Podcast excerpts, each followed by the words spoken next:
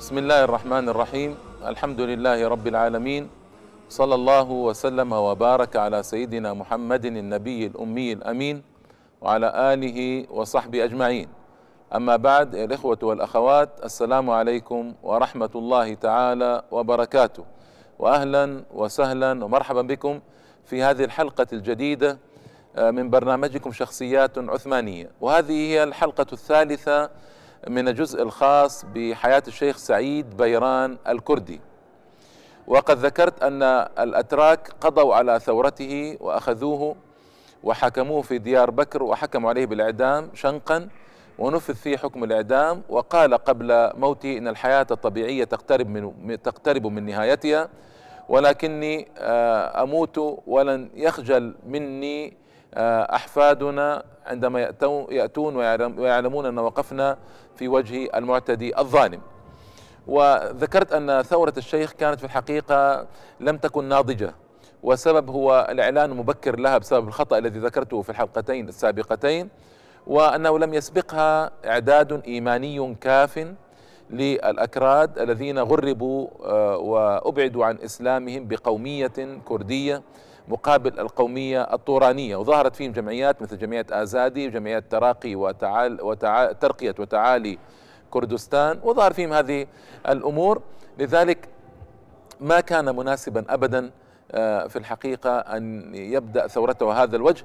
لكن يكفيه رحمة الله تعالى أنه أول شيخ في القرن الماضي قاد ثورة ضد الظلم والطغيان. وقف في وجه الحاكم وثورته هذه جديرة بالدراسة لكل من يرغب في معرفة الحركات الثورية على النظم الطاغية والظالمة والكافرة وتأصيلها الشرعي وفقهها الحركي. لابد أن يطلع على تراث وحركة الشيخ سعيد رحمة الله تعالى عليه. الشيخ سعيد الكردي حاول إقناع الشيخ سعيد الكردي أيضا. والشيخ سعيد الكردي المقصود به هنا بديع الزمان النورسي. الشيخ سعيد ابن سعيد ابن محمود ابن علي بيران الكردي. حاول إقناع الشيخ سعيد بديع الزمان النورسي. الذي حدثتكم عنه في حلقات أخرى. حاول إقناعه في أن يبدأ معه بالثورة. والشيخ بديع الزمان النورسي رفض. ولماذا؟ لأن منهجه يخالف منهج الشيخ سعيد. الشيخ سعيدا. منهج الشيخ سعيد هو المنهج الثوري والمواجهة بالقوة والجهاد. منهج الشيخ بديع الزمان نورسي منهج سلمي يقوم على التأمل والتفكر والدرس والكتابة وتثبيت الإيمان والإبعاد عن الإلحاد. فالمنهجان لا يتفقان. الشيخ بديع الزمان اعتذر بأن منهجه لا يتوافق مع منهج الشيخ سعيد وأنه يفضل أن يبقى على منهجه ذلك. فما استطاع الشيخ سعيد بيران الكردي أن يجذب الشيخ بديع الزمان النورسي إليه إلى ثورته. بعض الناس يظن أن ثورة الشيخ سعيد بيران الكردي كانت ثورة قومية. آه لا ما كانت كذلك. إنما كانت إسلامية محضة. آه كيف؟ هناك وثائق وثائق آه لمحاكمته. هذه الوثائق الحكومة التركية عملت على إخفائها سنوات طويلة. آه نستطيع أن نقول نصف قرن بالضبط. بعد مضي نصف قرن على محاكمته وقتله أفرجت الحكومة التركية عن الوثائق. سنة 1397 هجري 1977 ميلادي. هذه الوثائق يتضح فيها بكل جلاء أن الثورة كانت لوجه الله تعالى ومن أجل الإسلام لا من أجل القومية. لا يمنع هذا ما ذكرته سابقا أن هناك كثيرا من الكرد كانوا قوميين وكانوا يثورون من أجل كرديتهم.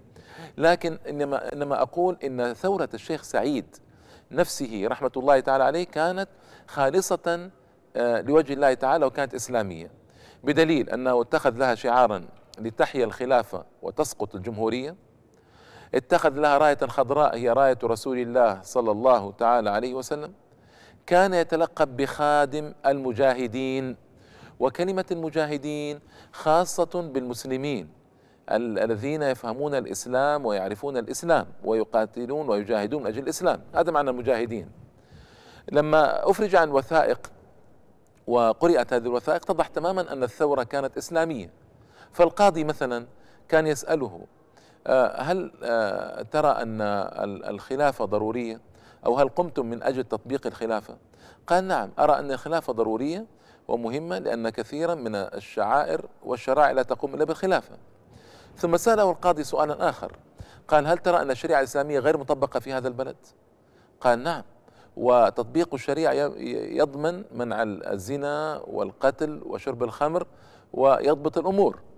وهكذا دواليك. المحاكمة استمرت آه، بهذه الطريقة التي تبين بوضوح أن الشيخ كان ثورته إسلامية ولم تكن إلا إسلامية فقط. هذه طبعا النصوص سردها أحد الأكراد المهتمين وضعها في شبكة المعلومات الإنترنت لتوضح بجلاء آه طبيعة الثورة على آه مصطفى كمال آنذاك وأن كانت ثورة إسلامية حقة.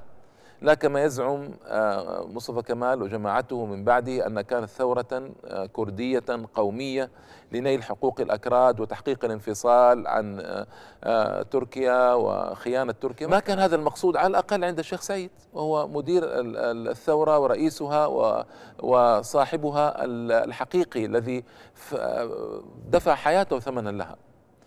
أيضا من الأخطاء التي أشيعت حول ثورة الشيخ سعيد أنهم قالوا إنه آه، آه، ساعده الإنجليز والفرنسيون على على ثورته تلك. وهذه كذبة سمجه جدا أشاع مصطفى كمال وأتباعه من أن آه، يفرقوا الناس عن ثورة الشيخ سعيد. وفي الحقيقة لم تكن كذلك وهم يعلمون أنهم كذبة. وذلك الأسباب التالية. اولا الإنجليز ساعدوا مصطفى كمال ومدافع الإنجليز هي التي دكت كنجو. ودكت أي المحافظة التي أعلنها آه، سعيد بيران أعلنها آه، أعلنها أنها عاصمة مؤقتة للأكراد. فهذه مدافع الإنجليز كانت هي دكت كنجو. أيضا أيها الإخوة والأخوات الفرنسيون الأتراك طلبوا منهم رسميا. هذه كلها وثائق ما ظهرت إلا بعد ذلك طبعا. طلبوا من الأتراك طلبوا من الفرنسيين رسميا أن يسمحوا بمرور الخط الحديدي بغداد حلب إسطنبول في أراضيهم يحمل آه، الجنود الأتراك. وكانت سوريا آنذاك قد احتلت آه، قد احتلت من قبل الفرنسيين. فسمح الفرنسيون بذلك ومر خمسة وعشرون ألف من جنود الأتراك من آه، بغداد إلى حلب إلى إسطنبول ومنها إلى مناطق القتال. وهذه حقيقة تاريخية تاريخية معروفة مذكورة مسطرة فيها وثائق. كما قلت لكم نشرت من قبل أحد الإخوة الأكراد على شبكة المعلومات الإنترنت. فاتهام الشيخ سعيد ومن معه بأن ثورته ثورته كانت مسوعدة من قبل الإنجليز والفرنسيين. كذبة دائما مكررة هذه. دائما يقولون أن هؤلاء الإسلاميين يعتمدون على العدو الخارجي ويتصلون بالغرب ويتصلون بأمريكا وهم أكثر الناس اتصالا بالغرب وأكثر الناس بيعا للقضية الإسلامية. يعني هذه قضية أصبحت ممجوجة لكن أردت ذكرها من أجل التاريخ. الشيخ سعيد في الحقيقة طراز نادر من المشايخ. المشايخ آه، من في ذلك الزمان وإلى زماننا هذا ما تغيروا كثيرا.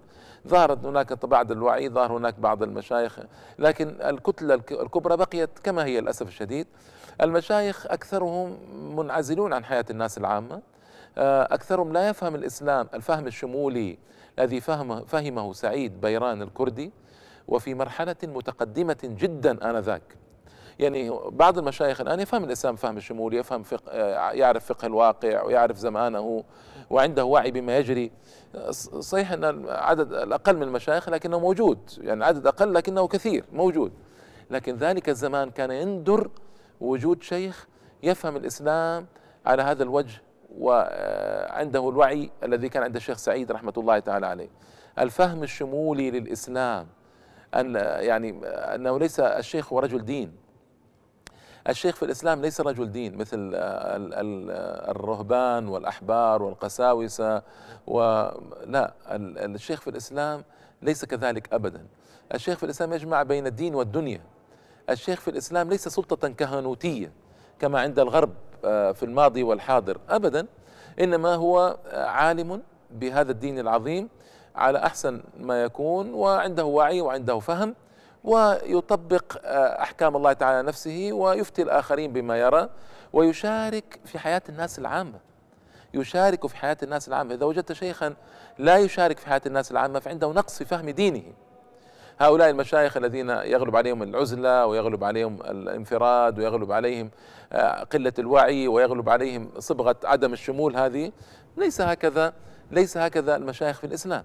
ما كان هكذا رسول الله صلى الله تعالى عليه وسلم. ما هكذا كان أصحابه الكرام رضي الله تعالى عنهم.